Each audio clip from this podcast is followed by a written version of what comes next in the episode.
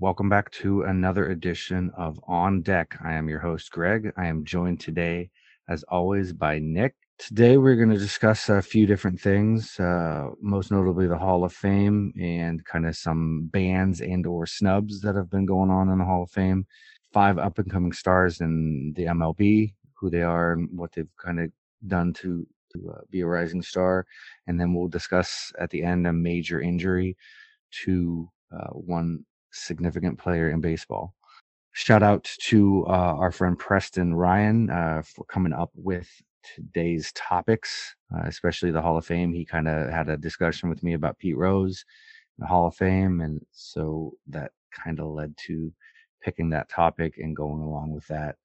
So thank you, Preston, for giving us some insight and some material to use. So we're going to start off with talking about the Hall of Fame and snubs and bans.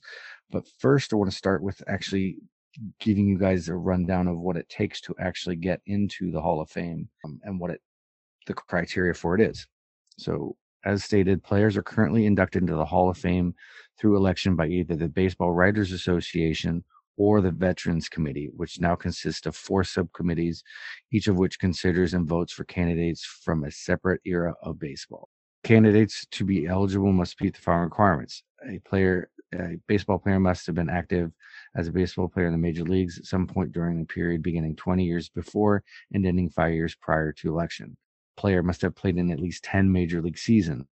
Players shall have ceased to be an active player in the major leagues at least five counties preceding the election, but may otherwise be baseball, so they can be a coach or something like that.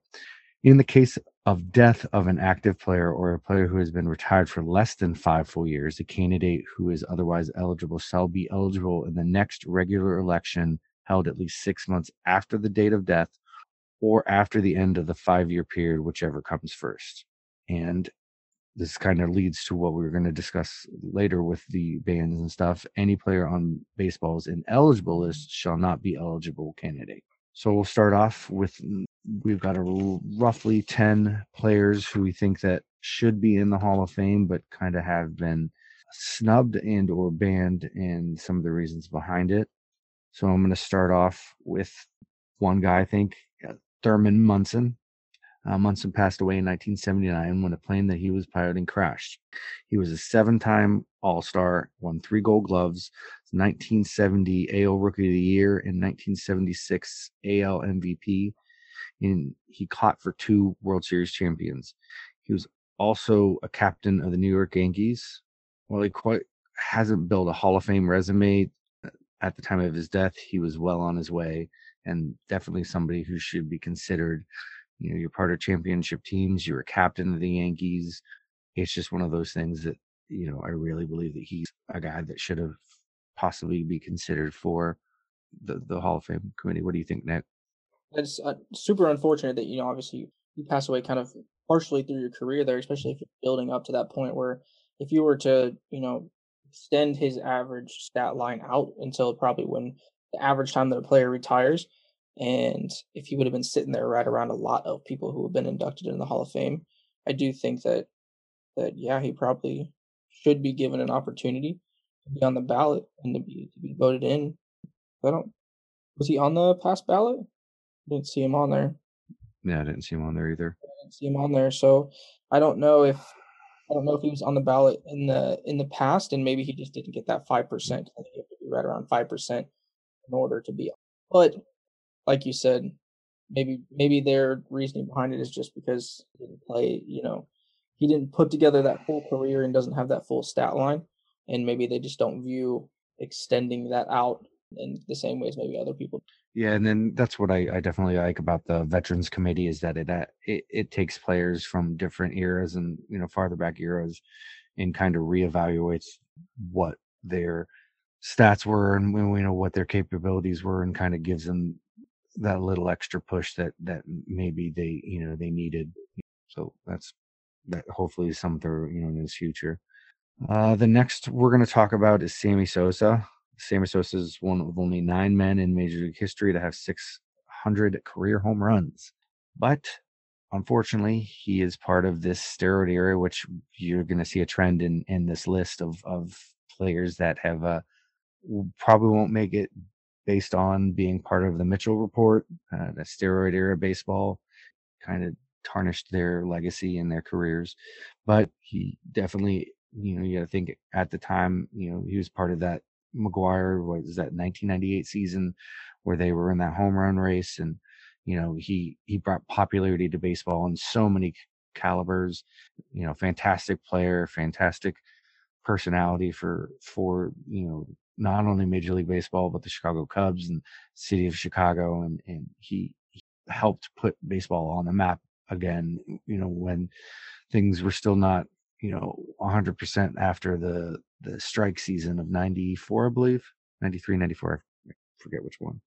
So, but again, that Mitchell report kind of snubbed him off and it's highly unlikely that he'll, he'll get on, but he's had the career even regardless of steroids that, that you would can be considered. I don't know. I, I guess I guess when you kind of look at it, it's like that whole um I think we talked about it with um with the whole sticky substances last last episode, and whether or not some of these you know guys would they would start to slip off, and then that that notion of of the the tainting of their their legacy of, of, of the stats that they've been able to put up. And th- this is kind of similar in a sense and even more deep rooted within baseball. And you can even say similar things about the, the sticky substances that pitchers use the league did the same thing with the steroids. They didn't really police it as much. They didn't really make it out to be this big, huge thing until they needed to, until it was like, until somebody was breaking the home run record every single game or every single, you know, month or whatever it may be. And they were kind of like, and all the fans were like, well, this is kind of weird. And, and it's just, and then they, and then they went and made a big deal about it. So it's kind of one of those like, you know, catch 22 things where you're like, yes, you technically probably shouldn't have been doing steroids, but at the same time, nobody really did anything about it until it was already kind of too far into some people's careers. So, yeah, I can see why they're going to hold it against, you know, Sammy Sosa and some of the others that we're going to talk about later on the list. But at the same time, if it wasn't policed, it was something that was kind of like, hey, yeah, keep doing it because we like all these home runs. And it was a part of, it was almost a part of the game, which is really kind of weird to say because people will be like, well, they but it was. It was a part of the game. The steroids were part of the game. People using sticky substances was a part of the game. People knew that people were doing it. They didn't care. It was just it was just another thing that people did to play the game. So, like I said, it's kind of a catch twenty two thing. In my opinion, if you look at it and you're like, you can be like, yeah, your stats are a little conflated because maybe you were juicing a little bit, but at the same time, he still did it. You know what I mean? So, what are you gonna do? Tell him that he didn't do it? because they still hit all those home runs. Yeah, definitely, definitely an interesting thing to to kind of look at. I mean, everybody has their own opinions on it, either side. All right, next on uh, the list is Rafael Palmeiro. Uh, he Palmeiro finished his career with 3,020 hits and 569 home runs. He's also part of the Mitchell Report.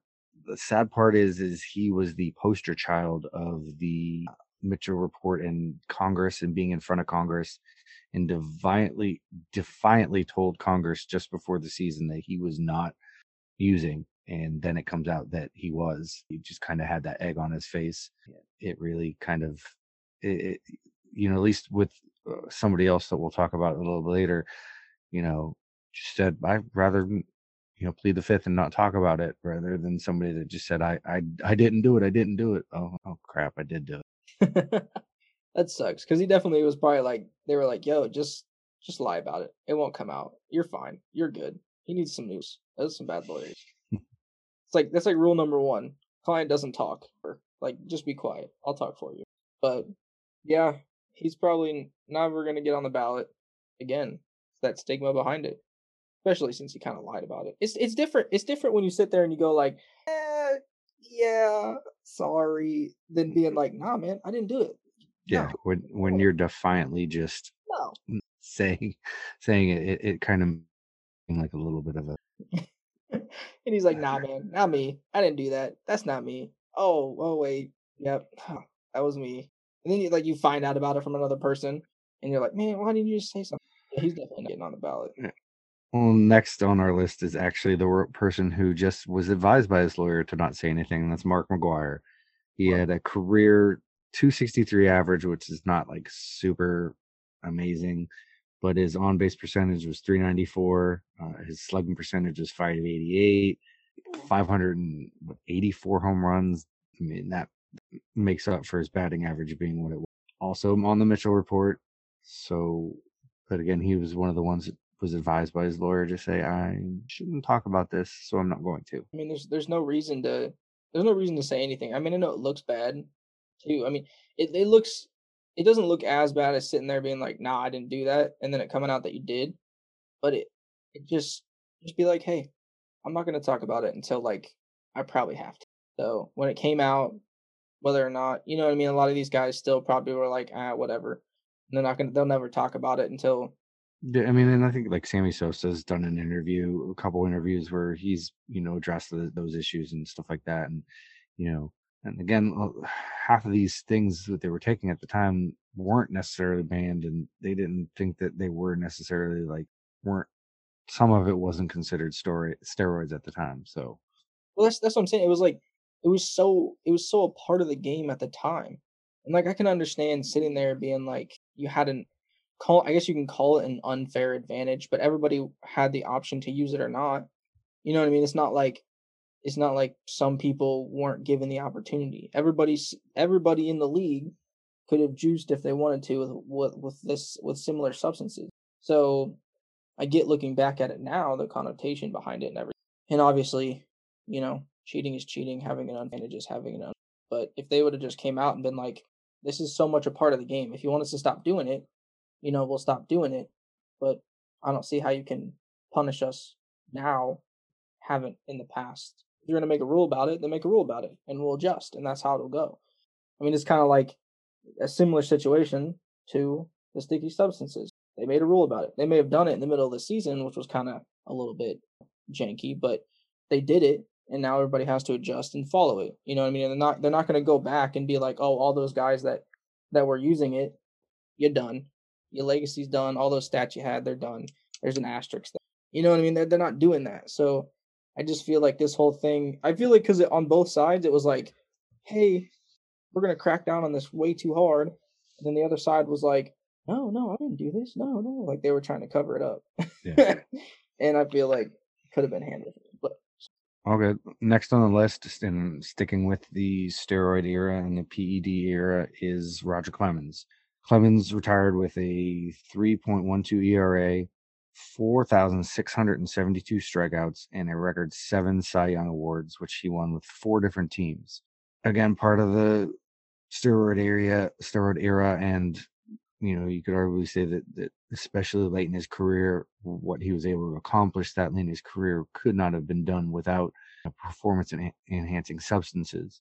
One of the things I think find about Roger Clemens is that even in his tenure at Boston, that's a Hall of Fame career right there. Even if he would have retired after that, you know, he obviously went on to the Yankees, the Astros, and put up great numbers with them and, you know, won championships and all that. But even his Boston career was was what you'd be considered Hall of Fame in, in some categories. So that's one where where I definitely almost lean back towards he put up those stats mm-hmm. well before it's even documented that he did did PEDs, and that should be looked at. Yeah, I mean, when you look at back at um at the ballot this past year of voting, you know, him and him and Bonds were were two and three with the most votes. So obviously, I think people are still kind of on the fence with with him. Um, maybe kind of like you are. They look at those those ten years and they're like, probably like you said, Hall of Fame Hall of Fame years in those ten years and then you get into the next part of it where he is a part of that era. So you can kind of see that you know he's at the top of that that voting list, but he's not getting over the hump.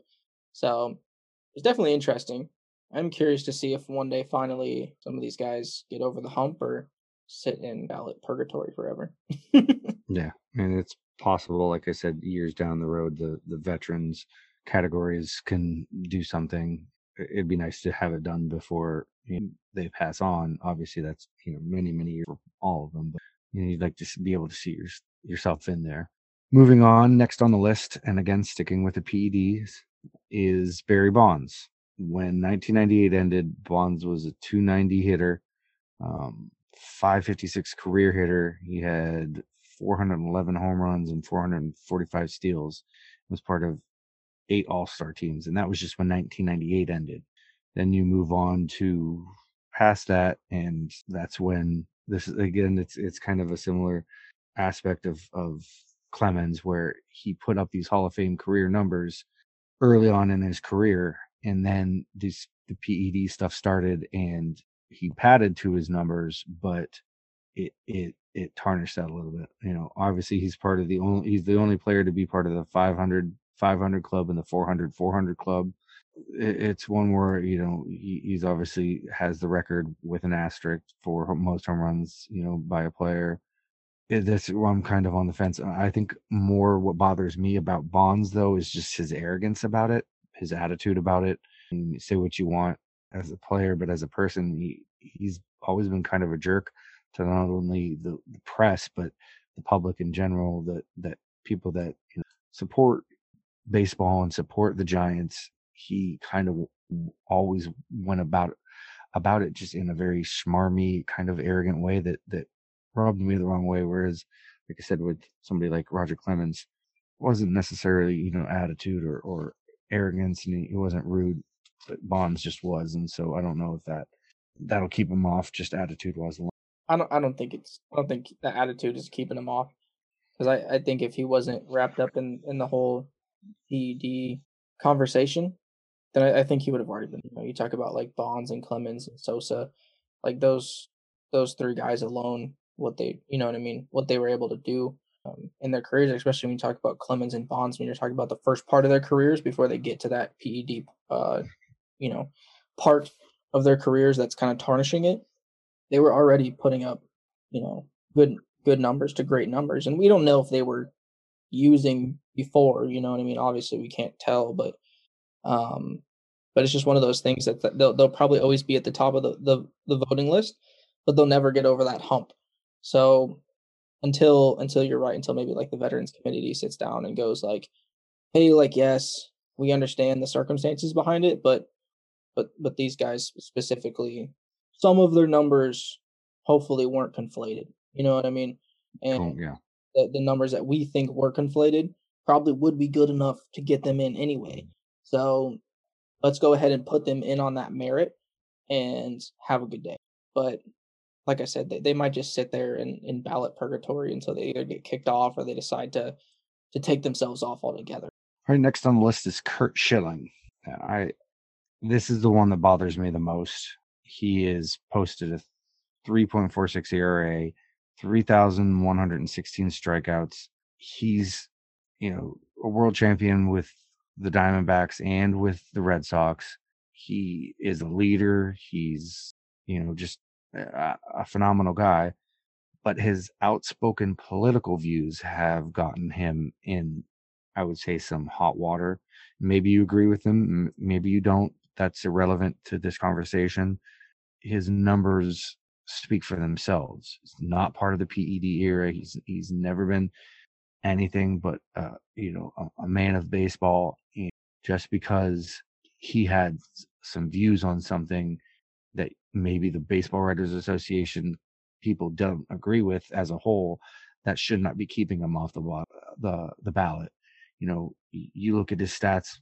You know, next to Glavine and next to Maddux, they're almost identical, and those are you know, first ballot Hall of Famers with 91%, 97% of the votes. And now we've got Schilling saying that, you know what, this is eighth year on the list. And guess what? Guys, take me off. I don't want to be on it. I don't, I don't care. You've obviously shown that, you know, you're good in that, that respect in that I, so he has to be off the list.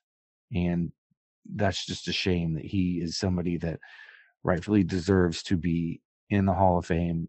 You know, yes, I, I get not first ballot Hall of Fame, maybe not even second ballot, but by this long, you should have been past that mark and been inducted. You know, that's that bothers me a lot. Yeah, I, I definitely agree that he should probably be on at this point. This year, they didn't even vote anybody to be inducted in. So if you're looking at the list of people that were on it to be have a chance to be inducted into the Hall of Fame, if you were only going to do one person, maybe he was the person that you put in. Like he got really close. He got 71.1%. So he was like a little less than than uh 5% away. Or sorry, a little less than than 4% away. So it's like I, I don't know.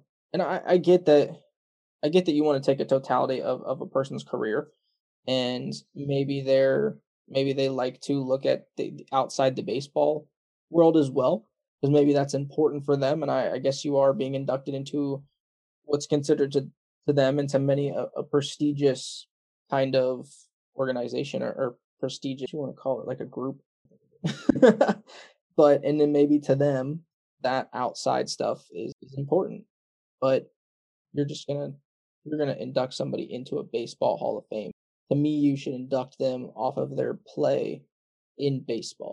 Now, I'll preface that by saying, obviously, there are things on the outside that you can do that can prevent you from being inducted correct. I'm not saying that it doesn't matter what you do on the outside, but I'm saying that there's not very many things realistically that you can do that would probably keep you that would that would tarnish what you did on the field on the outside, especially having political views unless you come out to me if you're coming out blatantly as as a discriminatory person i can understand why they would you know attach that character trait and be like well we don't really want you a part of our group because yeah i mean if you put out racist tweets or stuff like that or you know openly discriminated against something somebody or you know a certain group I, I get that and I want to make sure that I, I say that this Curt Schilling is the one that's arguing this fact. It's not the baseball association's not coming out and say we're not putting him in because of this. Oh, okay. But he's, Schilling is is arguing that that is w- one of the reasons why he's not necessarily been inducted is because of his political views. So okay, so he he just thinks that, and you know what? maybe he's just feeling a certain kind of way because like you said he, he did say he's like i don't even want to be on it next year i'm done like take me off get me out of here and i i guess I'll, I'll leave it on this when you are a player and you put together a career everybody thinks that they put together a good career i think that some people can look back and be like ah i didn't put together the greatest career but i did my best but there, most players would be like, I, I had a good career. I did a, I did a lot of good things. I played pretty well. I'm pretty proud of myself. Obviously, there's instances where I could have done better, but then you have people who are, you know, in position to be even in conversation to be in the Hall of Fame, and those guys don't need to be told that that they had great. You know what I mean? They know it. Everybody else can look at the stats and they can see. So I don't know why we're tiptoeing around this one, especially when they didn't induct anybody. and it's like Yeah, correct.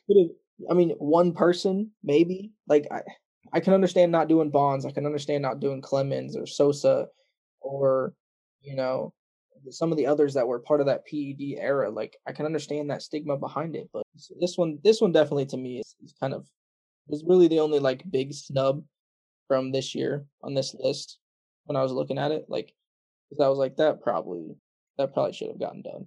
And then to be asked to be taken off the ballot when it's plausible that next year they he could get the 75% so and i don't I haven't read anything where they have said okay yeah we'll, we'll take you off. No no worries. Good you know. So i don't i they could do it again next year and you know keep put him on there and, and he doesn't really have a choice in that. So um if you do know that information put it in the comments on in instagram and on our and Facebook and let us know if uh, that did happen or not. All right, moving on.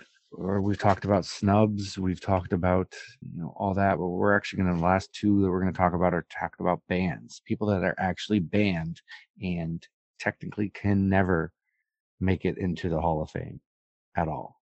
And arguably, these two people are two of the best player, players to ever play the game of baseball ever. I'll start with the first one, Joe Jackson, also known as Shoeless Joe Jackson, was one of the eight members of the 1919 Chicago White Sox that threw the World Series and received a lifetime ban because of it. He was arguably the greatest player of all time. Again, stats before then were phenomenal. All that he's been immortalized in movies and books, you know, Field of Dreams, all that stuff. he is permanently banned and will never make it to the Hall of Fame. And that's kind of a tragedy because he, like I said, was one of, probably one of the greatest players that ever have played in that era of baseball. And last on our list, and again, one of the reasons why we're having this conversation, thanks to Preston, was Pete Rose. Pete Rose, Charlie Hustle, Mr. Red, you know, just a phenomenal guy. 4,256 hits. It's a major league record. I think that even in a 150 years, we're not going to see that again. Three time World Series champ, 17 time All Star, two gold gloves, NL Rookie of the Year in 63 and MVP in 75. But he was banished from baseball in 1989 for betting his team. Now, this is uh, an argument that I'm not 100% against or for. Rose says he never bet against his team. He never, as a, he said, also said he never bet as a player. He only bet as a, and that he never bet against his team. He liked to bet on basketball. He liked to bet on everything, but when he did bet on baseball, he re- bet on the Reds to win. In an interview with the Dan Patrick Show in 2007, I believe, you know, Rose said, "I bet on my team every night. I didn't bet on my team four nights a week. I bet on my team to win every night because I love my team. I believed in my team. I did everything in my power every night to win that game." Now the rule says uh, if you bet, it doesn't say it for or against. It's another vice device by Pete Rose to try to excuse what he did. But when you bet, it's done. His financial interest was ahead of the Reds, regardless of winning or losing. Period. I can see that argument. I can I can see that you know why they wouldn't like that, but at the same time, it's like it's not like he was on a you know what I mean. It's not like he was on a bad team. It's not like you were sitting there like, oh, we were losing every night because we were garbage. And he was like, you know what? I'm just gonna go bet against the team you know what I mean, put all my money down every single night that we're gonna lose because I know that we're, you know, dog doo doo. But like and we don't know, you know what I mean? He could say that he bet for them to win every single time, and we'd be like, Well, I trust you because you're a good person. Yeah. And, and that's one of the things that, that Major League Baseball said. Well, we don't have any proof of that for or against. If we had definitive proof that you didn't bet against them and that you, you know, but there is no definitive proof that you did or not, it's basically exactly. we're taking their word yeah, it's that it's that purposeful that really. But I mean, it's not like when you look back at his career, it's not like he like he had a good career. like he had he. I mean, he one of the probably one of the greatest baseball players of all time. Yeah, like it's not. I mean, it's it's like today if like if if like Mike Trout was found at you know what I mean. We're getting towards the end of his career, and and they found out that he was betting, you know, on on Angels game, and it's like it's like there's there's no way that he was betting for them to lose and he was going out there, even if he was betting for them to lose, it's not like he went out there and played bad because he's one of the most consistent, you know, baseball players of all time. And we're, we some people talk about him as being the greatest baseball player of all time because of how consistently good he is. So it's like there's there's there's just too much going on. People are worried about it a little bit too much. Let's just get down the nitty gritty of it, play some baseball and have fun. But I mean, that's weird. That's a weird one. And you and nobody thinks to save their receipts. Like you're like, ah, I don't want to receive. Even, no, even, especially when you're betting with a bookie, and you know what I mean. It's yeah, you know, it's it it's a lot more. um I don't want to say digitized nowadays with mm-hmm. everything's being, you know, with DraftKings and all this stuff that we yeah. have that you can. It's it's whereas you know back then, even you know, late '80s, it was calling you know Joey down the street and and placing your bets you know mm-hmm. So it was just a little different than than it is now yeah it's weird i mean and plus like most players like they kind of just they kind of get into that like sports betting world when they're done with sport I, I, I mean I, the only people that like i know that bet on themselves or or whatever like I like ufc boxers mma like they, they bet on themselves a lot like i forget who it was who put like a couple million down on himself to win a fight this past year yeah charles barkley mm, did some parlay bet. He uh, was in some golf tournament over the weekend, and there was some parlay bet where he didn't necessarily have to win, but he had to like be in the like the top five or something like that. And he's like, "Yeah, I put twenty grand down. That's an easy bet. I can make the top five. Like, why not?" so, like, okay, that's you know, like, so it, it's out there. All right, so we'll let us know what you guys think. Uh, you could comment on our posts on Facebook, Instagram, and all that. Let us know if you agree with any of these. Did we miss somebody? And let us know. So switching gears completely from potential Hall of Famers to five up and coming stars that we think are going to be the future of baseball and what they've accomplished so far in, in the minor leagues and what they could possibly co- do in the majors. Start off with Wander Franco. He's a shortstop for Tampa Bay. He's a switch hitting shortstop. He hits for average, he hits for power. 83 walks and just 54 strikeouts in 768 pro plate appearance. So he's obviously shown outstanding plate discipline and contact skills, and he's just going to be a future. He's got a, a good young team in Tampa Bay. They're and a half behind the Red Sox for the AL East. Uh, they're they're definitely contenders.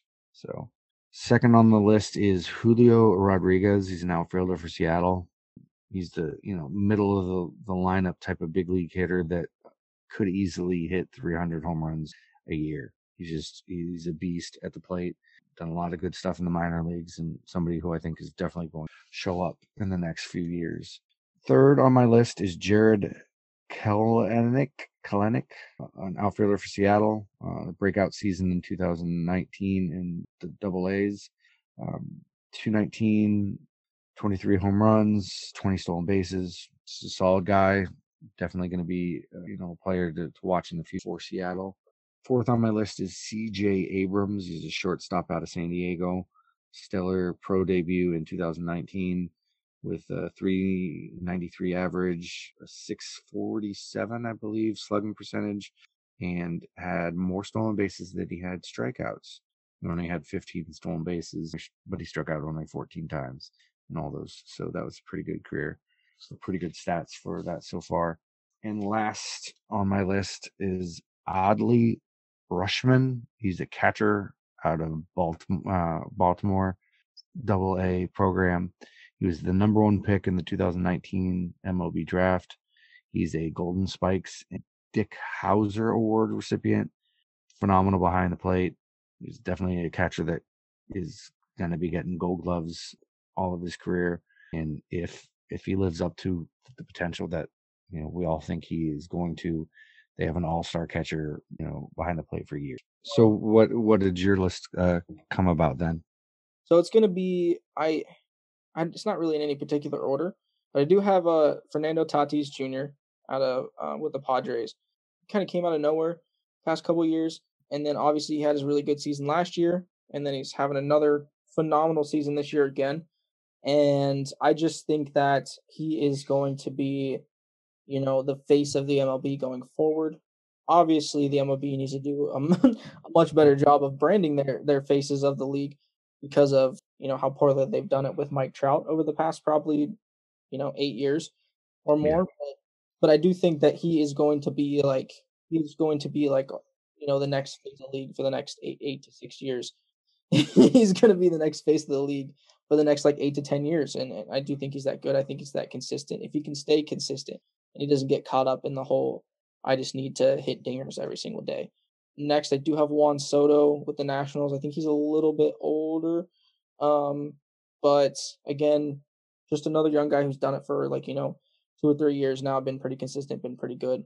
And then I have Luis Robert with the White Sox, Ronald Acuna Jr. with the Braves, Dustin May with the Dodgers. he's a relief pitcher, and then Kyle Lewis with the Mariners. So again, a lot of these guys are still, I think, pre 25. Um, so they still have a long career ahead of them because a lot of guys play until they're like almost 40 or past 40 at this point in baseball. So they have a, a, really long career ahead of them, and I do think that they're they've shown consistency over the past couple of years, like I said, and that was just kind of my, I guess my requirements for my list. I don't know. Well, we've definitely discussed, you know, three different aspects of of baseball tonight, talking about guys that are Hall of Famers and have had phenomenal careers. Talking about guys who are still playing in the minors but are about to come up and make a big splash, and then guys that have made it to the majors and are are doing those things that everybody wanted them and knew they could do and showing up and could potentially be Hall of Famers if those career trajectories continue to go that way. So that's that's a you know pretty good thing to think about. You know all these different aspects of of careers. You know the potential, the past, and the current, and that's that's fun to watch. And baseball's been fun to watch a lot lately. Yeah. So talking about one of the guys on your list, unfortunately, Ronald Acuna Jr. will not be having a remainder of the 2021 career or 21 season. The Atlanta star tore his ACL in his right knee and will miss the rest of the season. Is expected to be out for at least nine to 10 months. And that's just horrible. He at the plate. He is a phenomenal player, phenomenal person. Um, everything I've read about him, one of those players that all the team wants to be around, and he's a good clubhouse guy. And so that's that's really sad to to hear that that happened and that he'll be out for the remainder of the season. Yeah, I mean that's again as deep dive sports resident, ACL tear, it's not fun. so and and and kind of being so deep into the season now, he's probably gonna miss a little bit of next season, probably a couple months into it. And like if I was them with how young he is, I wouldn't push it. I'd I'd tell him you know because standard wise like for the normal person who doesn't have like all the training staff and and, and you know all that they, they're not going to be able to spend every single day you know rehabbing it normally takes like almost a full year to really get back to your normal self so like if i'm them i know normally it's like about nine months but i, I might push that that 10 or 11 months you know what i mean it, it might suck not having them for a couple month or two but you're going to have them for you know another years. Yeah. So it's one of those things that you want to make sure he gets right. You want to make sure he gets his confidence back because that's a big thing too. Is when you tear a ligament in anywhere in your body, you lose that confidence. So for him being so young, he needs to get that confidence back because if he plays timid, then you're going to get hurt again. And, and take it from experience. I did it three times because I played timid three times. So you know what I mean. You, you look at Derrick Rose. He, you know what I mean. He played timid. He kept getting hurt because you just don't have that confidence back. It it just messes with it. So, but yeah, well, that's super unfortunate. Yeah, well, here at Deep Dive Sports, we definitely wish him a speedy recovery, and thanks for everything that he's done, uh, not only for his team but for for baseball in general. Well, that is about it. We'll wrap it up. Again, uh, my name is Greg. I'm here with Nick, and thank you for listening to On Decks, presented by Deep Dive Sports. Hey, everyone. Thank you for listening. If you would like to hear more, feel free to listen to past episodes and look for new ones every Friday. And don't forget to follow us at deep.dive.sports on Twitter, Instagram, and Facebook for any updates. And please let us know what you would like us to take a deep dive into next. As always, we are Deep Dive Sports. Until next time.